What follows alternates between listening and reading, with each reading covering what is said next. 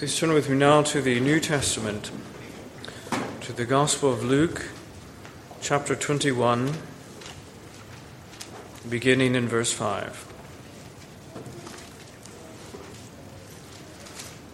Luke chapter 21, verse 5.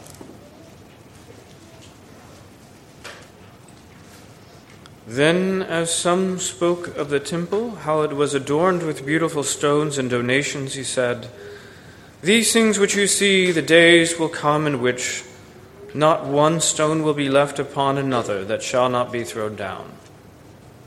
So they asked him, saying, Teacher, but when will these things be? And what sign will there be when these things are about to take place? And he said, Take heed that you be not deceived. For many will come in my name, saying, I am he. And the time has drawn near. Therefore, do not go after them. But when you hear of wars and commotions, do not be terrified, for these things must come to pass first. But the end will not come immediately. Then he said to them, Nation will rise against nation, and kingdom against kingdom and there will be great earthquakes in various places, and famines and pestilences, and there will be fearful sights and great signs from heaven. But before all these things, they will lay their hands on you and persecute you, delivering you up to the synagogues and prisons. You will be brought before kings and rulers for my name's sake, but it will turn out for you as an occasion for testimony. Therefore, settle it in your hearts not to meditate beforehand on what you will answer, for I will give you a mouth and wisdom which all your adversaries will not be able to contradict or resist. You will be betrayed even by parents and brothers, relatives and friends, and they will put some of you to death. And you will be hated by all for my name's sake. But not a hair of your head shall be lost. By your patience, possess your souls. Let us pray. Heavenly Father, we recognize that there are things, some things in your word that are clearer than others. And Lord, many of your people have puzzled and struggled with these words throughout the centuries. And we in ourselves are no better. We therefore pray that you would grant to us understanding in these things, that we would know what it is that you are concerned with, what it is that you would desire us to know, and that you'd open our minds and our hearts to receive these things. We ask it in Christ's name. Amen. Amen.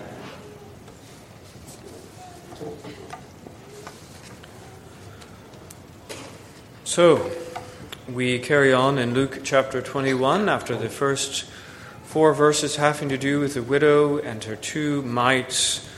We come now to what is called the mini apocalypse. It, with the, uh, in the other Gospels, for instance, Matthew 24, is outside of Revelation the longest portion in the New Testament that has to do with the end times, what will happen towards the end of the world. And the context, of course, is the section which really should be connected up in our, our Bibles, but the section beginning in verse 5 Then, as some spoke of the temple, how it was adorned with beautiful stones and donations, he said, These things which you see, the days will come in which not one stone will be left upon another that shall not be thrown down. Now, he is speaking to them about the destruction of the temple in AD 70. That is exactly what happened. Not one of the stones was left upon another. You understand that the temple was had many uh, precious gifts in it, and particularly that it was in many in the, the, the, the, central part of it, it was there was gold everywhere. And when they they set the t- the temple alight, that this gold melted. In fact, such was the heat of it.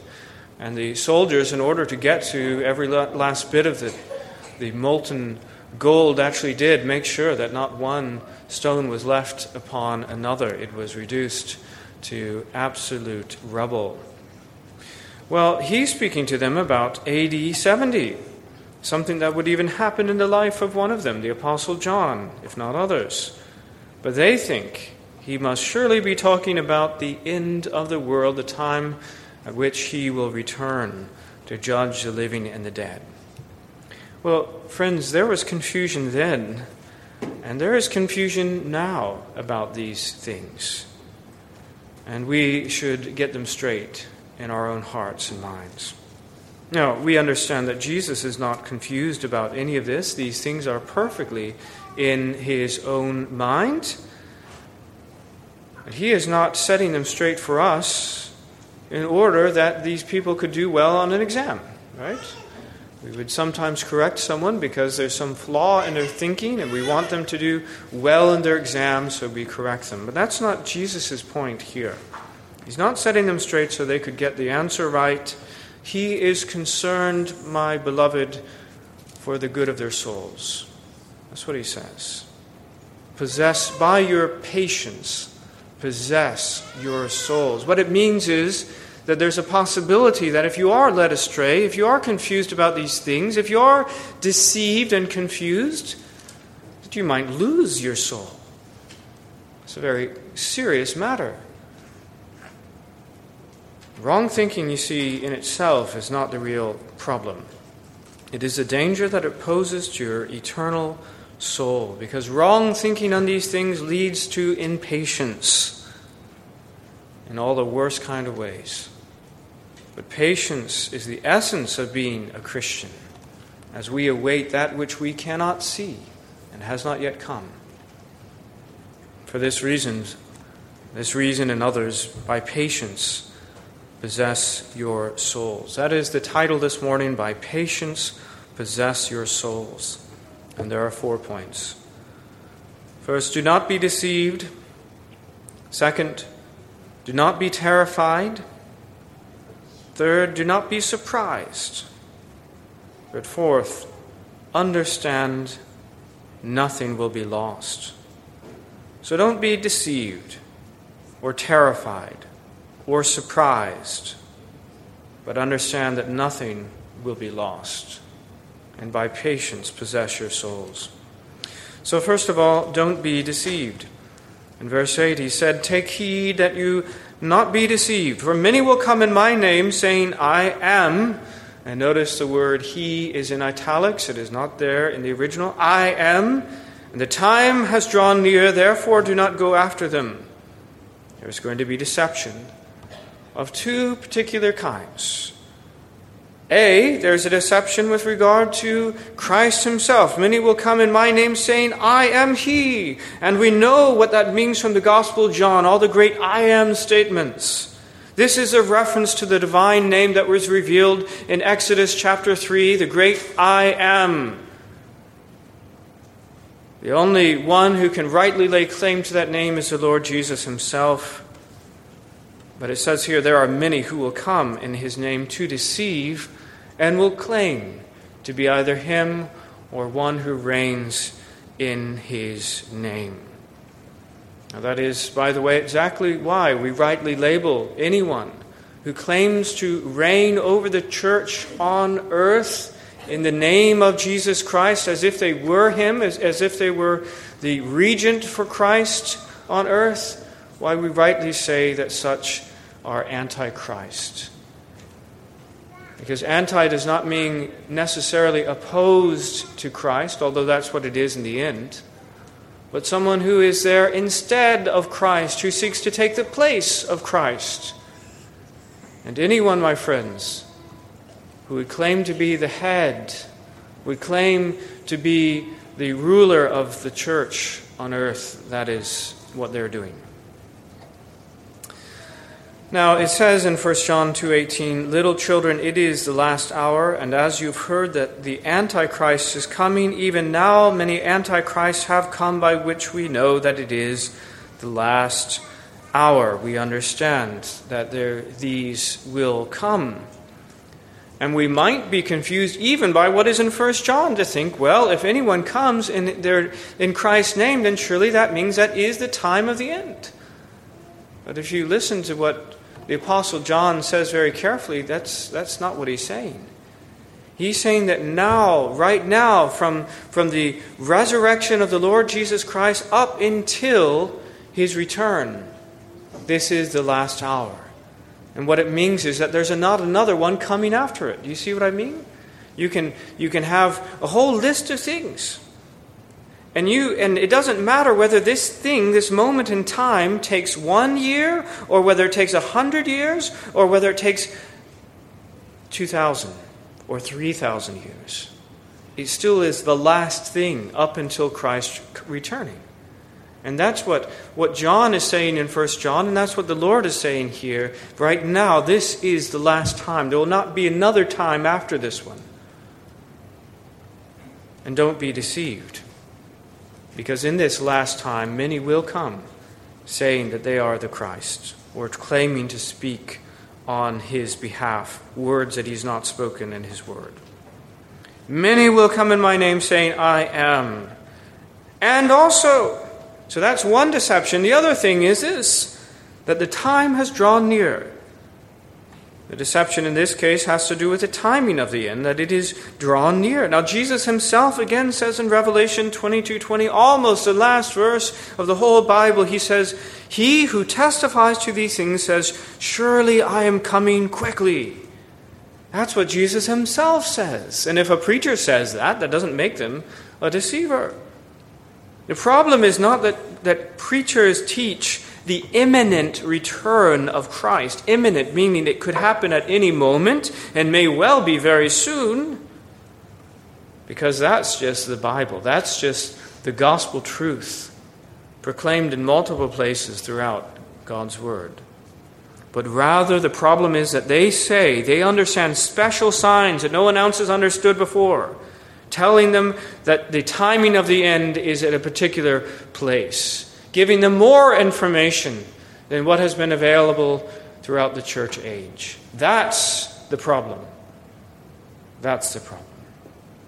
The context here he gives is specific instances of, for instance, wars and commotions, world events happening. And we know there are many who have said, look, this world event and that world event and so forth, that tells us right now that the end is here. And Jesus, if it's based on wars and commotions, Actually, that's not proof positive. These things are going to happen, absolutely. I'm telling you they're going to happen. But that doesn't actually tell you the timing of the end. Matthew 24, 36 says, But of that day and hour no one knows, not even the angels of heaven, but my Father only. And if someone comes and says that I do know the timing of the end, well, you can be certain that's not the truth. And what the, the word of God for all of us and all of us is do not be deceived.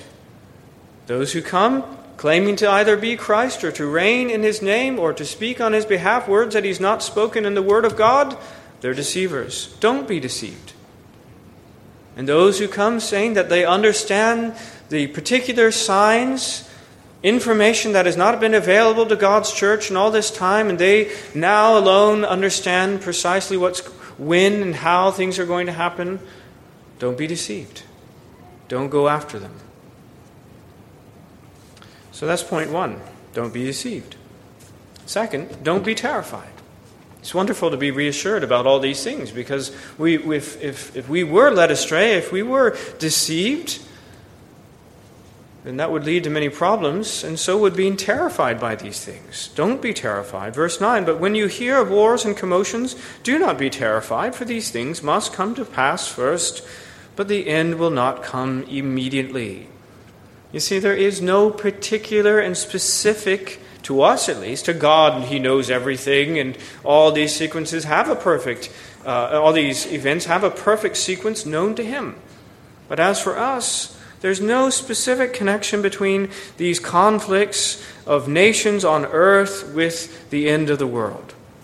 Now, these things will happen. Jesus says very clearly these things must happen. Right? And we know, therefore, there is a progression.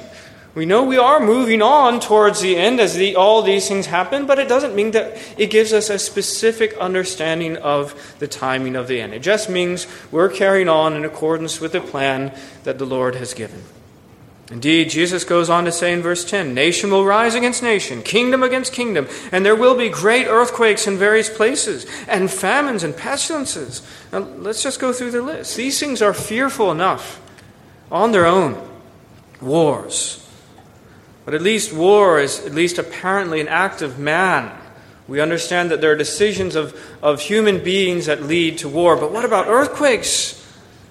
Even insurance companies call these things acts of God. Famines, pestilences. This is exactly the sort of thing that we find in Exodus. In the evening, we're going through the plagues of Exodus. This is, these are the things that happen famines and pestilences.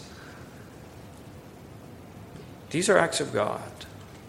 And he says, even these things do not tell you the specific timing of the end, other than that these things will happen. It may well be that these things will get worse. It seems, if you read Revelation and you put these things together, it seems as if these things are getting worse towards the end. But that doesn't mean that you know specifically when the end will be. then, beyond that, fearful sights and great signs from heaven. How about that? We've gone from acts of man to acts of God to, to what it seems like miracles fearful sights, great signs from heaven. And such things have often, even in recent times, been taken to be signals of the end. You know, people lived in terror of seeing a comet or something like that. But he says the end is not yet. In fact, the word of God to us, the promise, the reassurance to us is do not be terrified by these things. Don't be terrified by them. And friends, how often does Jesus say to his flock, Fear not? It's the greatest refrain in all the Gospels. Do not be afraid. The, the disciples are terrified for something. Maybe they see him walking on water and they're terrified. Maybe he said something. Maybe he surprised them in, in some other way, and, and the word is fear not. Fear not. Fear not. Even after his, his death and resurrection, he comes and sees them, and what does he say to them? Fear not. Fear not. And this is the word to us. As we see all these things happening, every last one of them, the word to us is fear not. Do not be terrified by them. All these things are in the hands of the Lord, all these things are in the plan of the Lord.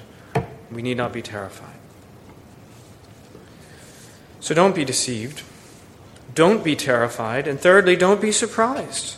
In verse 12, but before all these things they will lay their hands on you and persecute you, delivering you up to the synagogues and prisons. You will be brought before kings and rulers for my name's sake. Let me say that before all these things, right? We said more than likely these things are happening to some extent throughout all the church age. It may well be that they're getting worse toward the end, but he says even before all these things, something that more particularly concerns you is going to happen, and that is you're going to be persecuted. That is the state of the church throughout all this, this current age, is that we will be persecuted and we should not be surprised about it. You know, in Matthew chapter 10, this is Jesus' word. As, as Peter and the others come to him and saying, We've left all. What are we going to get in this world?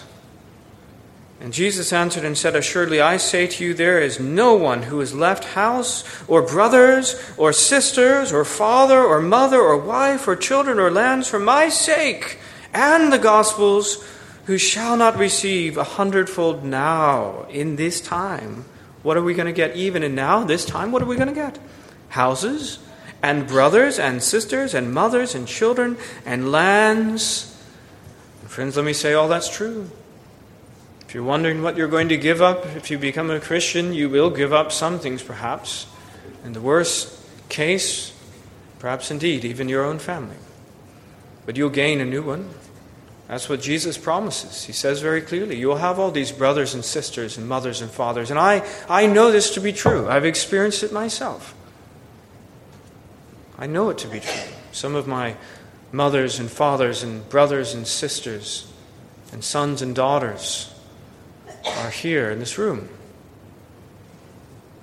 And he says, Inasmuch as you will gain this wonderful spiritual family of the people of God on this earth, there will be something else which you'll get, and it's persecutions. With persecutions.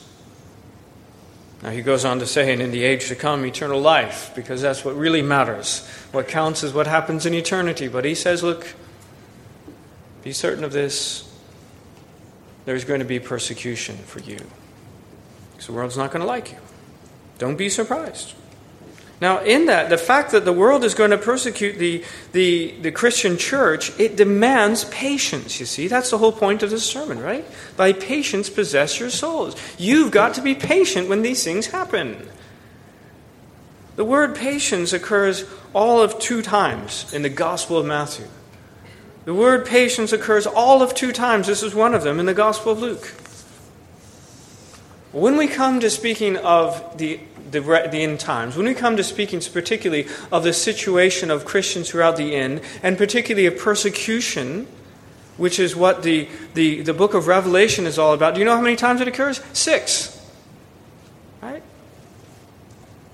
Six times the word patience occurs in Revelation because that is the great virtue, that is the great attribute that will be required of God's people as they suffer all this persecution is patience.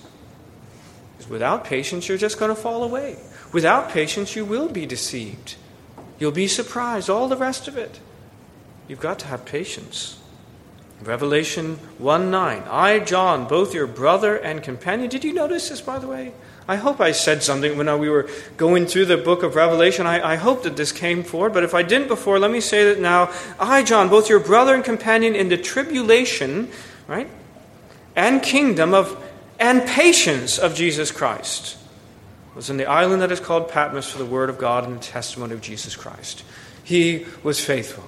He did not deny the Lord Jesus, and for it he was banished, imprisoned really, on the Isle of Patmos. And he's saying he's your brother, he's your fellow in this, in patience and tribulation. In Revelation 13:10, he who leads into captivity shall go into captivity, and he who kills with the sword must be killed with the sword. Here is the patience and the faith of the saints. See that?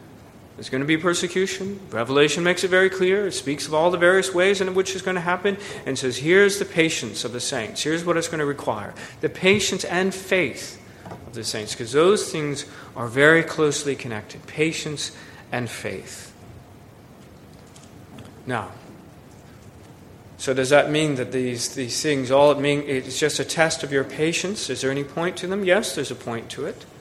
Just as with John, and I hope some of you, particularly you young men, I hope you're saying to yourself, you know, it doesn't sound nice, it doesn't sound good what John endured, but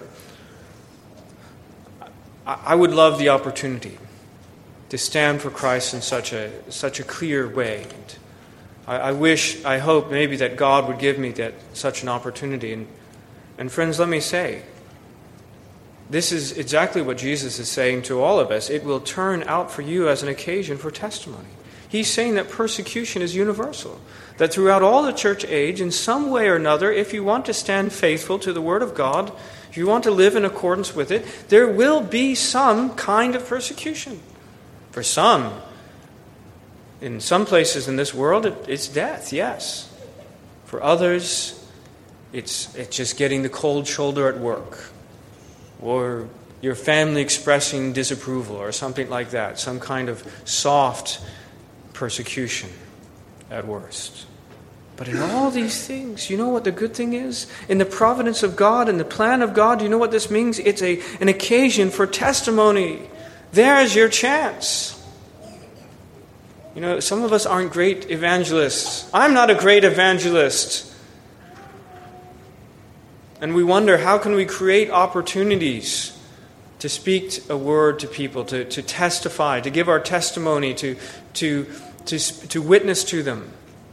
And may the Lord grant us more opportunities, all of us. It's a wonderful privilege. But, friends, even if you haven't been able to find recently some opportunity to, to share your faith this way, there's another way of that happening. The Lord will provide opportunities. Because when that challenge comes, when that moment comes in which you're being pushed as you seek to speak and speak to, seek to live in accordance with the Word of God, there will be that persecution, and there's the opportunity for testimony. Right there. You didn't have to go find it, you didn't have to be a great evangelist to do it. You know, some of the ones who have the, the greatest honor in the whole history of the church and even in the, on into in eternity, they were confessors, like Maximus the Confessor. Just had opportunity to do some research on this, this man.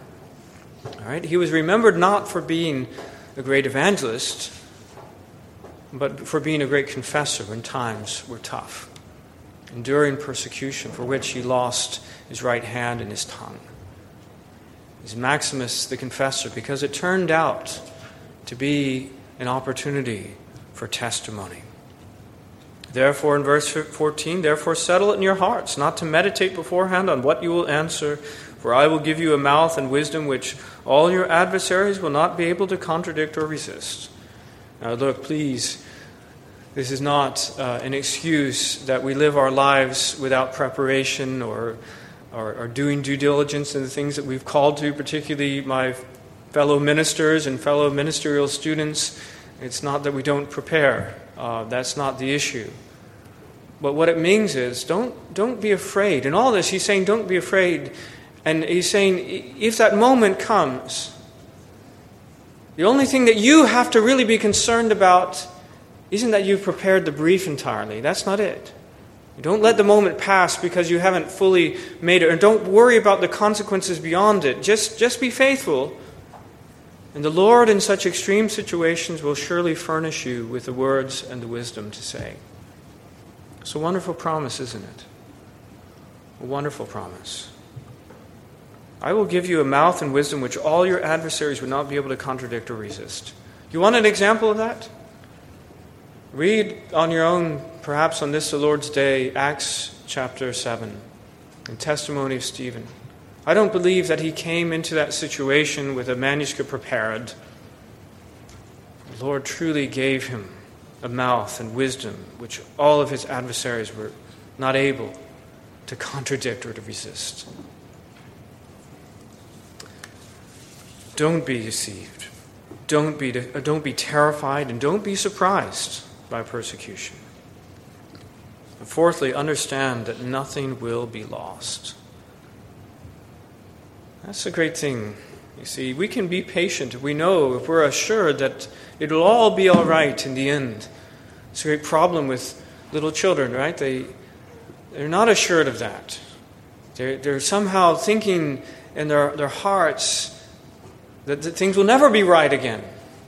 Even though everything you know good and well that within five minutes everything will be restored.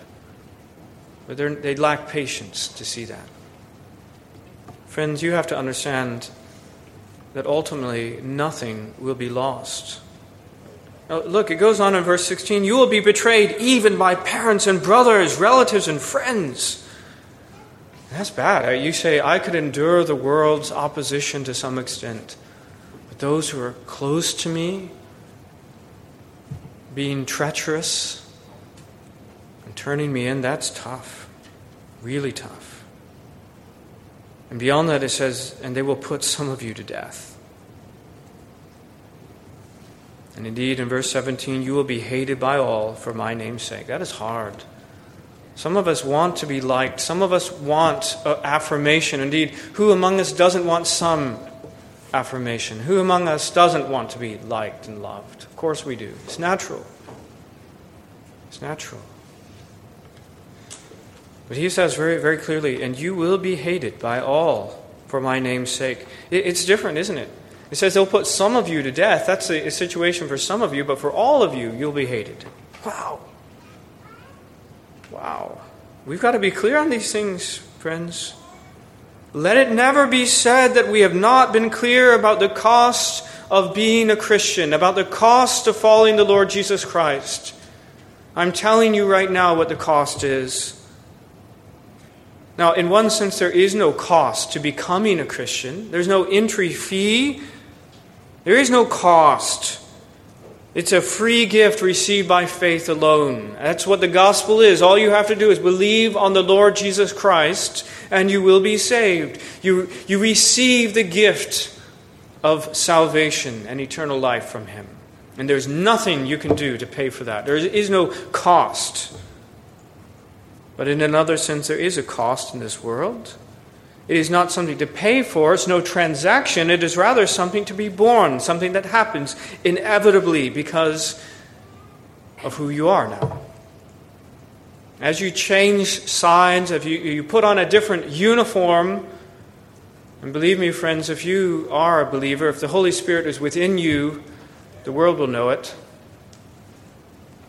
As you speak differently, as you act differently,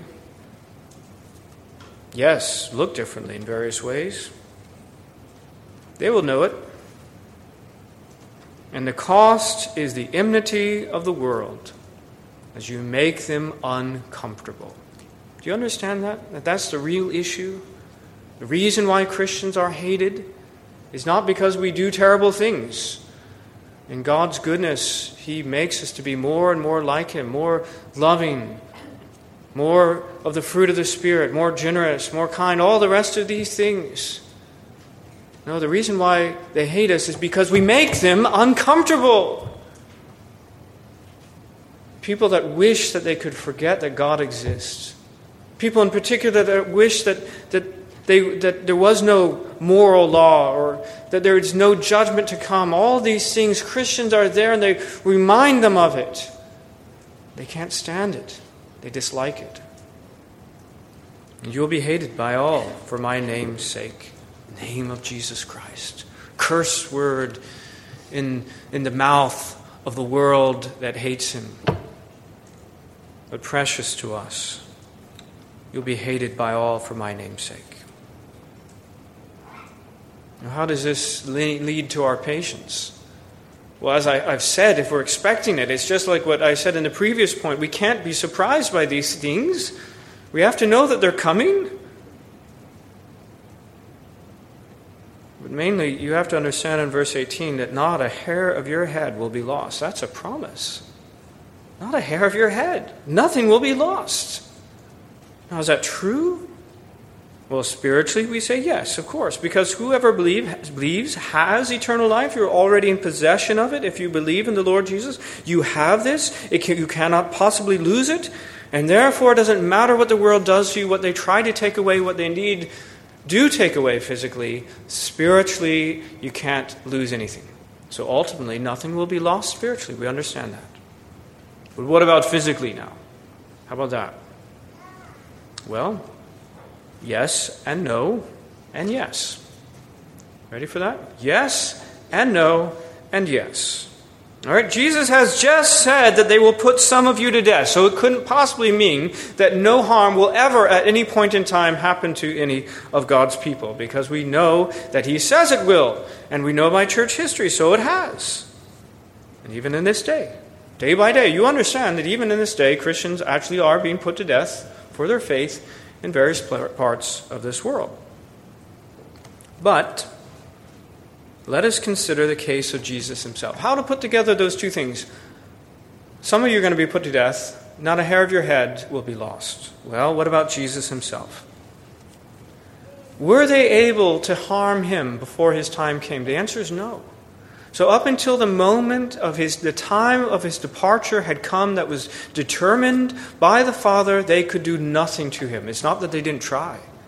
Well, they tried over and over and over. It is a theme in the Gospels. They sought to lay hands on him, they sought to destroy him, they sought to kill him. Jesus himself called them murderers. But they couldn't do a single thing. He passed through their, in, the, in their middle, in their midst, without them being able to touch him. Why? Because up until the moment of our departure, friends, nothing can happen to us. We are utterly invulnerable because we have the protection of, all, of our Almighty Father. So, yes, even physically, nothing happens. But on the other hand, no. Yes and no, because the day of his departure did eventually come. They did lay hands on him. They succeeded in doing that. In fact, they succeeded in, in beating him. They succeeded in tying and nailing him to the tree. and crucifying him and putting him to death. They succeeded in killing him. And isn't it an amazing thing that even as he says to his people, again, leadership by example, you don't ask of those who follow you to do something that you yourself would not be willing to do.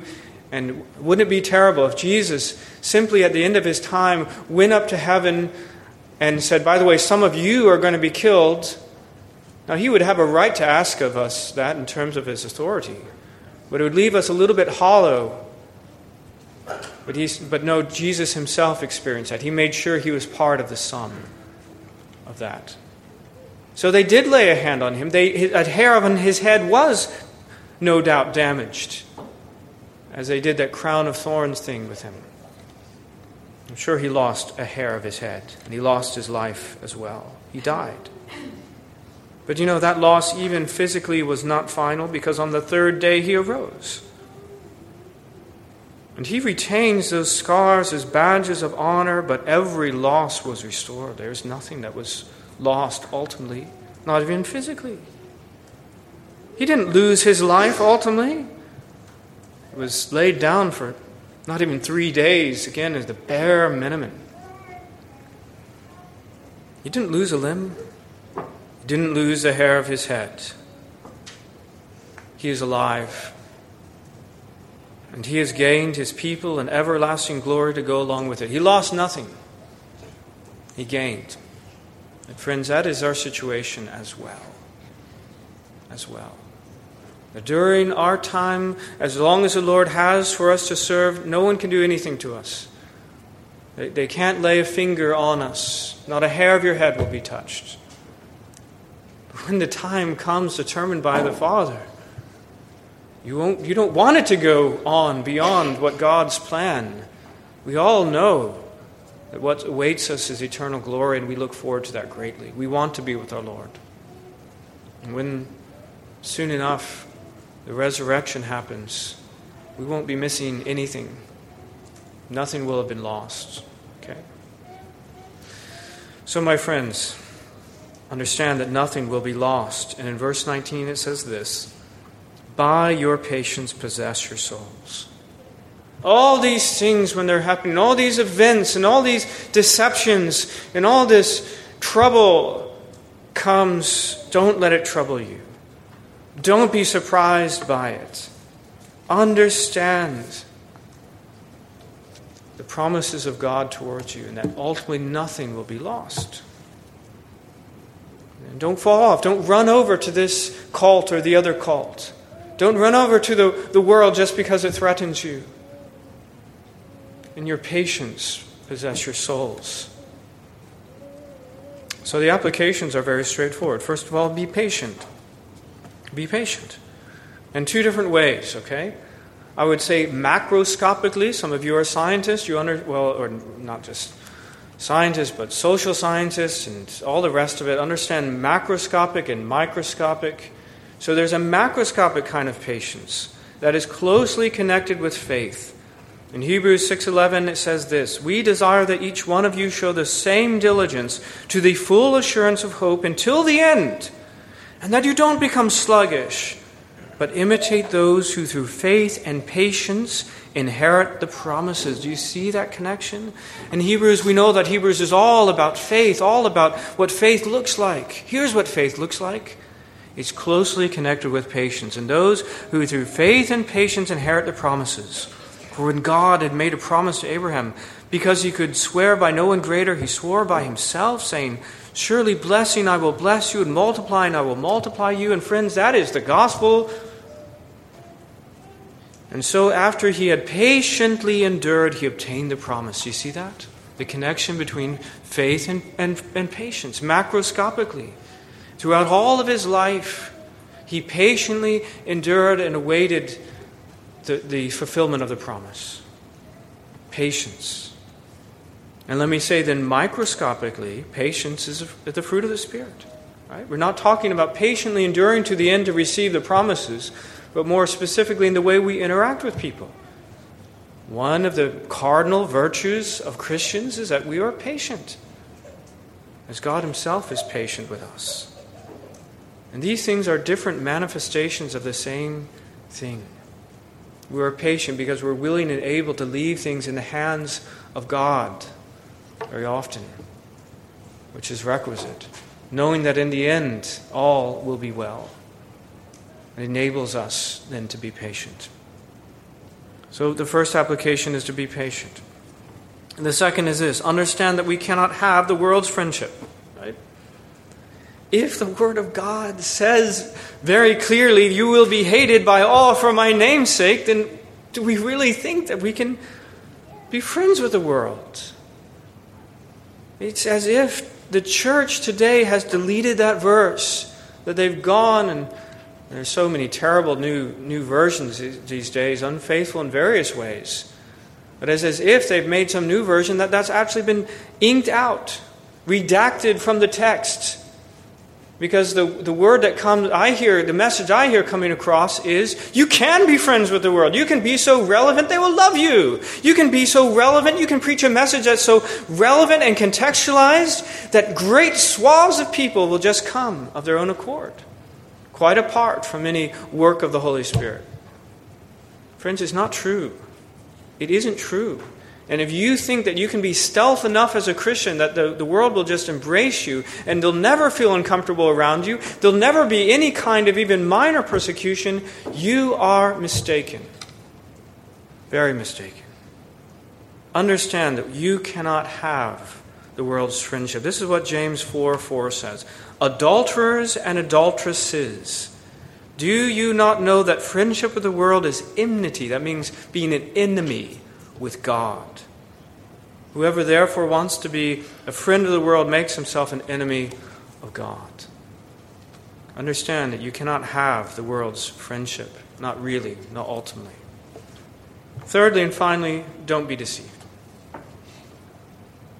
I this is implicit in what I, I, said in the first point, but you have to understand there are many false religions, many cults, many sects, many false forms of Christianity.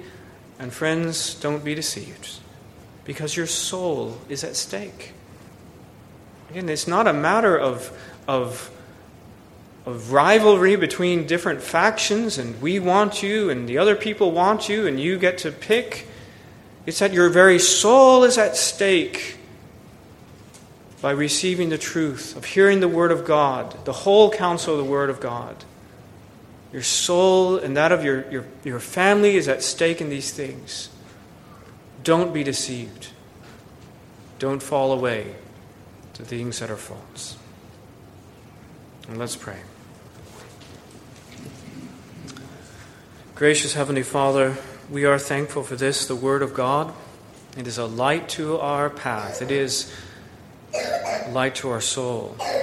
And we know, Heavenly Father, that truly this is what is at, at stake. There's no minor and trivial thing, but ultimately our souls that are in the balance. And how we pray, Lord God, that we in patience would keep and possess our souls. And even as many rumor, wars and rumors of war happen, even as many natural disasters happen, even as the world persecutes your church.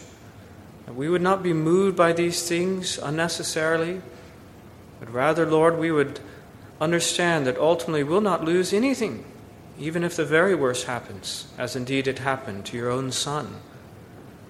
Heavenly Father, we pray that you would enable us to receive your good promises and in patience and faith possess our souls. We ask this in Christ's name. Amen. Amen.